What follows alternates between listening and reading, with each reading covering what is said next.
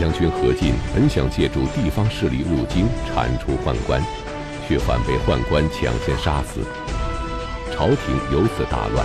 董卓则趁乱进入京城。然而，手握军权、总镇京师的何进，怎么会被几个宦官收任？狼子野心的董卓入京后又干了些什么呢？请继续关注《汉末三国》第三集《引狼入室》。董卓，咱们前面讲过，是个很有野心的人。虽然在地方上呢当州牧，但是呢，身在地方，心向中央，一直关注朝政动态。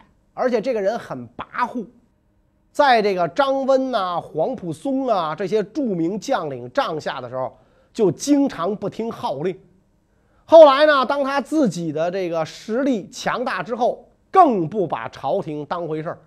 这个时候，外戚何进招这么一个人带兵入京，这何进真是让猪油蒙了心了。估计这个杀猪的时候被污染了，瞎了眼了。所以这个周牧董卓啊，并州牧董卓接到何进招他进京的命令，特别高兴，觉得机会来了。看我老董在京中要给他们闹出多大的动静，立刻带兵上路出发，一点都不带耽误的。同时给朝廷上书，给何进助威。他在这个上书中讲啊，说中常侍张让等人利用得到皇帝宠幸之机，搅乱天下。如今我击鼓鸣钟到洛阳来，就是要逮捕张让，清除奸邪。其实这话是赤裸裸的武力威胁。但是何太后到了这个时候，仍然不为所动。拒绝除掉宦官，这个何太后啊，也是生于深宫之中啊，也是一整天在深宫里待着，可能她根本就不知道这个董卓是什么人，但是很快她就知道马王爷头上长三只眼了。那董卓看到朝廷没动静，宦官还没有被杀，就一路带兵前进。他正希望朝廷没有动静，如果宦官都被除掉了的话。那他再带兵入京就没借口了，但是何进这个时候有点明白过来了，脑子突然灵光乍现，啊，说哟不对呀，我这么干这不是引狼入室吗？是吧？如果张温、黄埔松，呃，甚至连灵帝都指挥不动的这个董卓，带着骄兵悍将来到洛阳，能听我的话吗？所以何进越想越害怕。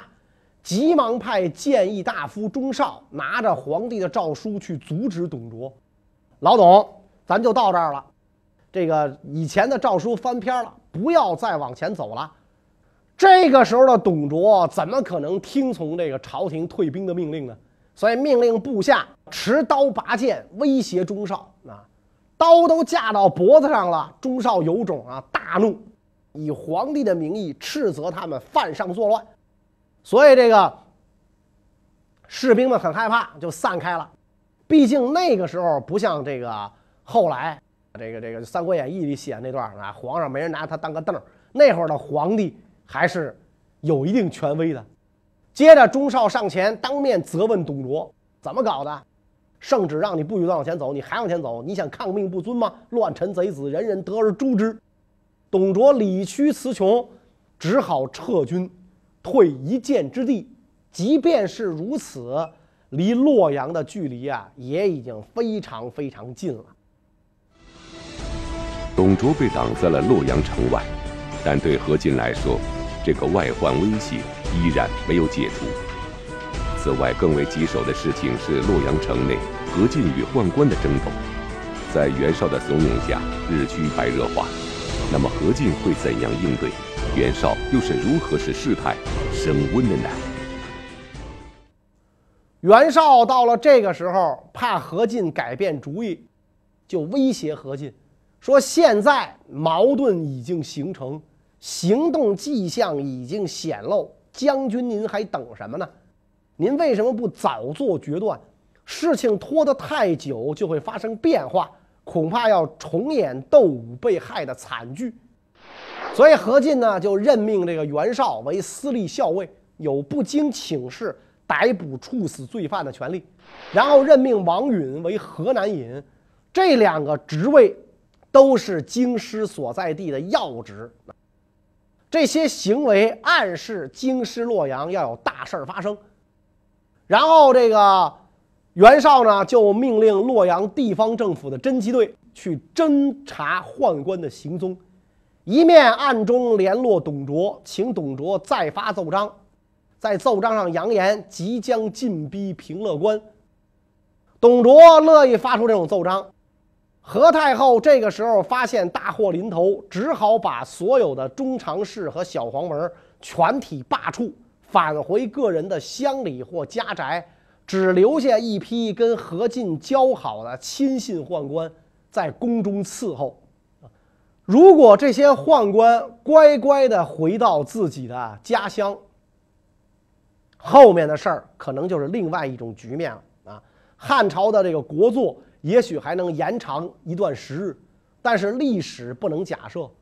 中常侍张让的儿媳是何太后的妹妹，所以张让呢就对自己的儿媳叩头请求，说：“我现在犯下罪责，理应全家回到家乡，但是想到我家几代蒙受皇恩，如今要远离宫殿。”心中恋恋不舍啊！我想再入宫伺候一次，得以暂时见到太后，屈成颜色，然后退到沟壑，死无遗恨。张让的儿媳就向母亲武阳君说情，武阳君又入宫向何太后说情，何太后也不忍心这些个伺候了自己很久的宦官们离开，于是下诏让诸常侍全部重新入宫服侍。是吧八月二十五，何进进宫觐见妹妹何太后，请求诛杀全体中常侍。这个何大将军做事儿啊，真是优柔寡断、拖拖拉拉，整个一妹子风格。放着机会不直接动手，反而要去征求妹妹意见，比斗武还傻。入宫的事儿是躲不过宦官耳目的。张让、段珪这帮宦官就开始商议，说大将军前段时间说他有病。既不参加先帝的葬礼，又不送葬到墓地，而今忽然身手矫健，急急忙忙进宫，这肯定是有什么要紧的事儿。他想干什么呢？是不是要重演窦家的故事呢？所以这帮宦官放心不下呀，就派人偷听何氏兄妹的对话，啊，等到真情听到。才知道自家的生命是危在旦夕。原来这何进要把我们都干掉，宦官们不甘心自己就这么完蛋，决心来个绝地大反击，以图自救。为了自保，宦官们不得不先行动杀死何进。但当时何进执掌军权，麾下有多谋士，宦官们究竟会如何下手？朝中又将发生怎样的变故呢？宦官们率领党羽士数十人，手执武器，从侧门进入，在这个殿门埋伏。等到何进出来，张让就告诉何进说：“皇太后有事儿，再度召见。”何进也没多想啊，你我怎么刚出来，这皇太后又招我呀？就毫不防备的再度入宫。看到何进孤身一人入宫，这个宦官们就觉得。猎物掉进陷阱里了，于是宦官们在大殿之上将何进团团围住。张让出面责问，说：“天下大乱，这事儿可不能全算在我们宦官头上。你们何家要想想我们对你们的恩惠。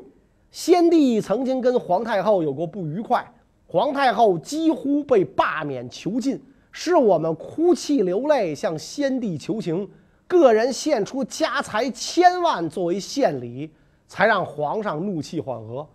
因为汉灵帝他就认钱嘛。说我们为的什么？还不是为了托付身家性命，跟着太后好图个日后照应。而大将军您现在竟然想消灭我们，你太恩将仇报了吧？你太不是东西了。你说我们污秽不堪，公卿里边有几个好玩意儿啊？那？张让的话一说完，何进发现势头不对，自己孤身一人在殿内，周围都是宦官，中计了，转身就想跑。没等大将军转身，宦官拔剑冲上，就在殿上乱箭，就把大将军砍死了。何进当断不断，反为其乱。杀了何进只是个开始，紧接着张让、段珪写诏书，任命了新的司隶校尉和河南尹。而这两个职务是何进任命的袁绍和王允在干着。尚书们看到宦官的诏书草稿，感到很疑惑。前几天才任命了这个袁绍和王允吗？怎么又换人了？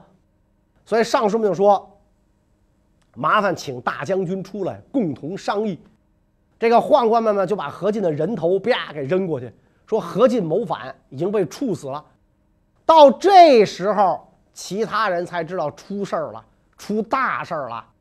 大将军早上进宫请求杀宦官，没成想自己的脑袋被人给砍下来了，这还了得！所以何进的部下，这个在皇宫外听到何进被杀，就打算率军入宫。但是宫门这个时候已经紧闭了，虎贲中郎将袁术和何进的部下共同进攻皇宫，用刀劈砍宫门。而宦官手持武器组织防守，这个时候已近黄昏。袁术等人纵火焚烧南宫的宫门，想以此威胁宫中交出张让等人。所以张让这帮人赶紧到后宫禀告何太后，说大将军何进的部下谋反，纵火烧宫，并且进宫尚书门。所以裹挟着何太后、皇上和陈留王刘协，挟持宫内的。其他官员逃向北宫，当时的尚书卢植手持长戈，怒斥宦官段珪。段珪惊恐害怕，就放开了何太后。何太后还真行，从窗口跳出来，得以幸免。虽然何太后逃脱，但皇帝还是被宦官控制着，东汉王朝的皇权安危已然受到威胁。这种情况将如何收场？此前一直想要诛杀宦官的袁绍，得知宫中变故后，又会有怎样的行动呢？袁绍也得知了何进被杀的消息，立刻和自己的叔父袁奎假传圣旨，招来了这个宦官任命的官员处斩。然后袁绍跟何苗率军驻扎在朱雀门，捉住中常侍赵忠，就地处斩。何进的部下一贯。怨恨何苗不跟大将军同心，而且呢怀疑他跟宦官有勾结，所以号令军中一起攻杀了何苗，把他的尸体扔在了宫院里。然后袁绍关上北宫门，派兵捉拿宦官，不论老少，一律杀死，杀了两千多人。宫中的官员有的不是宦官啊，但是人家宫中嘛，他郎官不是宦官，但是因为没有胡子。所以被误杀，以至于有的郎官一看见袁绍的兵提着刀进来，先脱裤子，那验明正正身。所以袁绍趁势率军进攻，扫荡宫禁。有的士兵，这个甚至爬上那个皇宫的殿顶，向宫内冲击。这是八月二十五发生的事儿。到了八月二十七，张让、段珪等人困守寝殿，困窘无策。这样下去，迟早得被袁绍这些人打进宫来，所以他们只能裹挟着皇帝刘辩跟皇上的弟弟陈留王刘协几十个人步行逃出了洛阳北门，向北方亡命。到了深夜，逃到了小平津，就是黄河渡口。皇上用的六颗玉玺都没带。三公九卿这样的高级官员没有一人跟随，正是凄凄惶惶之际。那尚书卢植和大臣闵贡带人追着，追到了黄河岸边。所以闵贡出马，厉声斥责张让，说：“你们如今还不快死，我就要来杀你们了。”然后拔出宝剑，砍死了数名宦官。这个时候，前有黄河，后有追兵，张让走投无路，又惊又怕。所以这一帮人向着皇帝叩头辞别，说：“我们要死了，陛下您自己保重吧。”全部投河而死啊！到这儿，东汉末年危害巨大的宦官集团算是全部完蛋了啊！宦官们是完蛋了，皇上不能在黄河边上待着，回宫才是正道啊！所以闵贡扶着皇上跟陈留王刘协，在夜里啊追着萤火虫的微光，徒步向南走，想回到宫中。这帮人是又饥又渴，天黑道又不熟，走得很难，跋涉了好几里地，才从老百姓家搞了一辆板车。大家伙一齐上车，到达邙山北路的馆舍休息。到了二十八号才找到马，皇上独自骑一匹，陈留王刘协和闵贡合骑一匹。那再往南走，才逐渐有公卿前来护驾。宫中动乱终于平息，皇帝也逃离了险境，但等待他的还有更大的挑战，因为董卓率军前来迎接皇帝了。那么董卓此时会如何对待毫无依靠的皇帝？被命令驻守洛阳城外的董卓又是如何抓住机会控制朝廷的呢？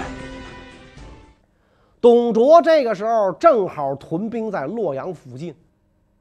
皇上出奔的时候，他率兵到了洛阳西郊的显阳院啊，到了洛阳西郊，远远望见京城火起，哎，出事儿了，该我大显身手了，所以统军急速前进，天还没亮，来到洛阳城西，啊，情报说皇上正在北郊，董卓于是带着精锐部队，跟闻讯而至的一批高级官员到北郊迎接。在邙山北侧跟皇帝刘辩相遇，这个时候的皇上啊虚岁十五，经历了这几天的大变故，忽然之间看到大队人马旌旗耀眼，旌旗蔽日，刀枪耀眼，盔甲鲜明，皇上吓得面无人色，流泪哭泣。为了减轻小皇上的恐惧。三公就告诉董卓：“天子诏令军队往后撤退。”但这个时候的董卓啊，哪儿就那么听三公的话？谁还拿三公当回事儿？将士都在一边，大臣没啥力量。董卓很不耐烦：“你们都是国家栋梁，不能辅导皇家，以致君王流亡在外。现在还敢有脸叫军队撤退？”所以，公卿大臣这个时候敢怒不敢言，只好任由董卓。董卓上前参见少帝刘辩，小皇上这个时候啊，估计都吓傻了，看见一身甲胄、粗鲁无礼、带着浩浩荡荡大队人马来的董卓，吓得是结结巴巴、语无伦次啊。董卓拜见完皇帝，又跟皇帝刘协谈话，询问事变的经过。九岁的陈留王一一回答，有条有理，毫无遗漏。董卓一看，很高兴。认为皇帝比皇兄啊强得多，而且陈留王又是董太后亲自养大，董卓自以为跟董太后同族，五百年前是一家，一笔写不出俩董字来，所以这个时候就有了废掉刘辩，另立新君的念头啊。就这样，皇帝一行在公卿大臣和董卓将士的簇拥下，回到了。宫中啊，恰恰在这个时候，齐都尉报信到泰山郡募兵，来到洛阳，跟老相识袁绍见面，就告诉袁绍，说董卓现在统帅强兵来到京师，肯定会有不轨的打算。现在如果咱们不早做打算，就会被他控制。应该趁他刚到，兵马疲惫，发动突然袭击，这样就可以生擒董卓啊。但是袁绍畏惧董卓的势力。不敢发动进攻，啊！报信一看，袁绍也不足与谋，而且料到大难将起，就率领部队啊返回了泰山郡。虽然这个时候很多人看出了董卓的野心，但是董卓对自己的实力没底儿，因为初到洛阳，他手下只有步骑兵三千，要是别的将领对自己不服。自己还真控制不住局势，啊，所以他嫌兵力单薄，每隔四五天就派军队夜里悄悄出发到军营附近，第二天早早上再严整军容、大张旗鼓的返回，让人以为西方凉州又派来了援军。洛阳城中没有人知道他的底细，大家就以为啊，董卓的人马援军源源不断的来到了洛阳。不久，何进跟何苗的部下就都投靠了董卓啊，董卓的势力更增强了。董卓又暗中指使执金吾、丁原部下的司马吕布，杀死了丁原，吞并了丁原的部队。啊，吕布是响当当的一号人物啊，字奉先，《三国演义》里说吕布长得是英俊潇洒，人中吕布，马中赤兔。武力过人，善使一把方天画戟，三国武将战力榜上排第一。丁原和吕布的关系很不错，但是吕布这个人呢，三姓家奴，见钱眼开，有奶就是娘，是有钱就是爹，道德品行很不好啊，贪图董卓许许给他的富贵，所以呢，就杀了待自己如同亲子的丁原。啊，就是就是恩恩同再造的丁原投靠了董卓，从此董卓不仅兵力大增，还得到了一员猛将，所以这个董卓的实力啊就越来越强了。虽然董卓的势力已经大到可以控制朝廷了，但是此时他的身份还只是一个小小的定州牧，要在朝廷中吆五喝六，名不正言不顺。那么，董卓会想出什么办法解决这个问题呢？董卓暗示朝廷说：“你看这天儿老下雨也不停，这是闹灾呀！这天灾就得有这个人来承担责任。按道理讲，皇帝应该下罪己诏，可是皇上呢还小，继位的这个时间又短，所以皇上肯定是没有过错的。”那皇上没有过错，就来谁来承担过错呢？那只有三公、司徒、这个司空是吧？大将军、太尉这些人来承担。所以他就要求皇帝罢免司空的职务，自己来接任。这个时候的董卓以大军威胁朝廷，在朝廷上可以讲啊是这个说一不二了。朝廷接到了董卓的暗示，哪敢说个不字啊，就罢免了司空刘宏的职务，然后由这个董卓来接任。董卓这样一来，位居三公，还兼着并州牧，手中又握有大军，所以可以名副其实的在京城待着，为非作歹了。区区一个司空是不能让董卓满足的，啊。这个时候的董卓已经把京师洛阳完全置于他的凉州军兵力掌握之下，啊，咱们讲，这个董卓对皇上刘辩不满意，对少帝不满意，而忠义于陈留王刘协，就想行废立之举，也不知道这个董卓怎么想的。按说这皇上越傻越没本事，你不越好控制吗？结果他非要把这傻的废了，换个伶俐的。但是毕竟，董卓一介武夫，初到京师要寻找士大夫阶层的支持，所以这个时候董卓就看中了袁绍。袁绍四世三公，世代显宦，此时又官居司隶校尉，占据要津，而且俩人呢之前又有过联系，所以董卓呢就跟袁绍讲，说这个。皇上啊，应该是贤明的人来担任。每当想起灵帝，就使人愤恨。看来这灵帝不是不是以后人骂他，当时人就骂他了啊！刚一死，盖棺论定，底下大臣都敢骂他。啊，灵帝荒淫无道，招人愤恨。这个董侯看似不错，我现在呢打算改立他为皇帝，不知道他是否能胜过史侯。董侯就指的是。刘协因为是董家抚养大的嘛，史侯就指的是刘辩、少帝史家抚养大的，所以我想让这个董侯代替史侯，不知道行不行？如果他也不行，这刘氏啊就真不值得再留种了。所以这个董卓说这句话，那真的是跋扈不臣之心呐，跃然而出啊，呼之欲出。他要再不行，这行不行就是董卓说了算，是吧？哎，他要再不行，就不值得再留种了，干脆就把刘氏灭了，我来做皇上，完了。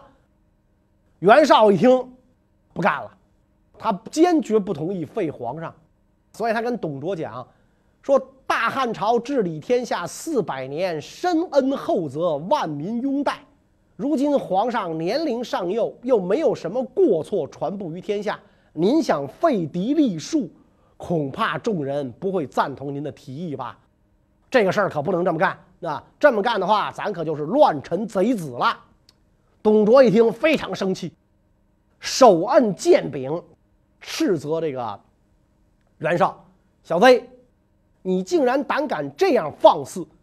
我跟你商量是给你脸，你别给脸不兜着。天下大事难道不是我来决定吗？”是吧？我想这么干，谁敢不服从？你以为我董卓的刀不锋利吗？所以到这个时候，袁绍一看董卓要耍横，就说了：“此国之大事，请出与太傅议之。这么大的国家大事儿，你一个人决定不了，我也说了不算，咱俩说了都不算。”必须要把我叔叔太傅袁奎请出来商量商量。董卓一听，嘿，是吧？哦，咱俩说了不算，你叔叔说了算，那跟你说了算不一样吗？你当我傻呀，是吧？你还拿这个拿你叔叔来压我是怎么着？所以董卓又说：“刘氏种不足负一，刘家值不当给刘种，这汉朝趁早推翻了算，我老董来做几天。”这一句话惹得袁绍是勃然大怒。袁绍毕竟是世家子弟，人家有有有实力的，并不惧怕董卓，毫不示弱地说：“天下英雄豪杰，难道只有你董公一人吗？”说完，把佩刀横过来，是吧？你不拔刀吗？我也挎刀呢，我怕你挎啊！把刀横过来，向众人作了一个揖，就出去了，啊，就出去了，啊。这个小说里一说呀，说这个那时候的人都是佩剑，实际上是不对的。自从这个骑兵登上历史舞台之后，一般武将都是配刀的，啊，都是配刀。啊，他这个因为这刀便于劈砍，剑只能戳刺。那骑兵还是劈砍的这个这个这个这个力道比较大，所以都是配刀。袁绍把刀横过来，董卓也是，你嫌我刀锋不利吗？袁绍把刀横过来，我怕你。是吧？咱动弄一试试，不行，咱当场现现场来一比赛，是吧？所以向众人作了个揖，走了。董卓一看，嘿，这小子有种，但是因为新到洛阳，袁绍累世高官，没敢害他。袁绍把私立校尉的符节印信悬挂上东门，然后离开洛阳，就逃奔了冀州啊，逃到自己的这个根据地去了。就这样，袁绍跑了。而计划废掉皇帝另立的董卓，会怎么样处置袁绍呢？我们下一讲再说。谢谢大家。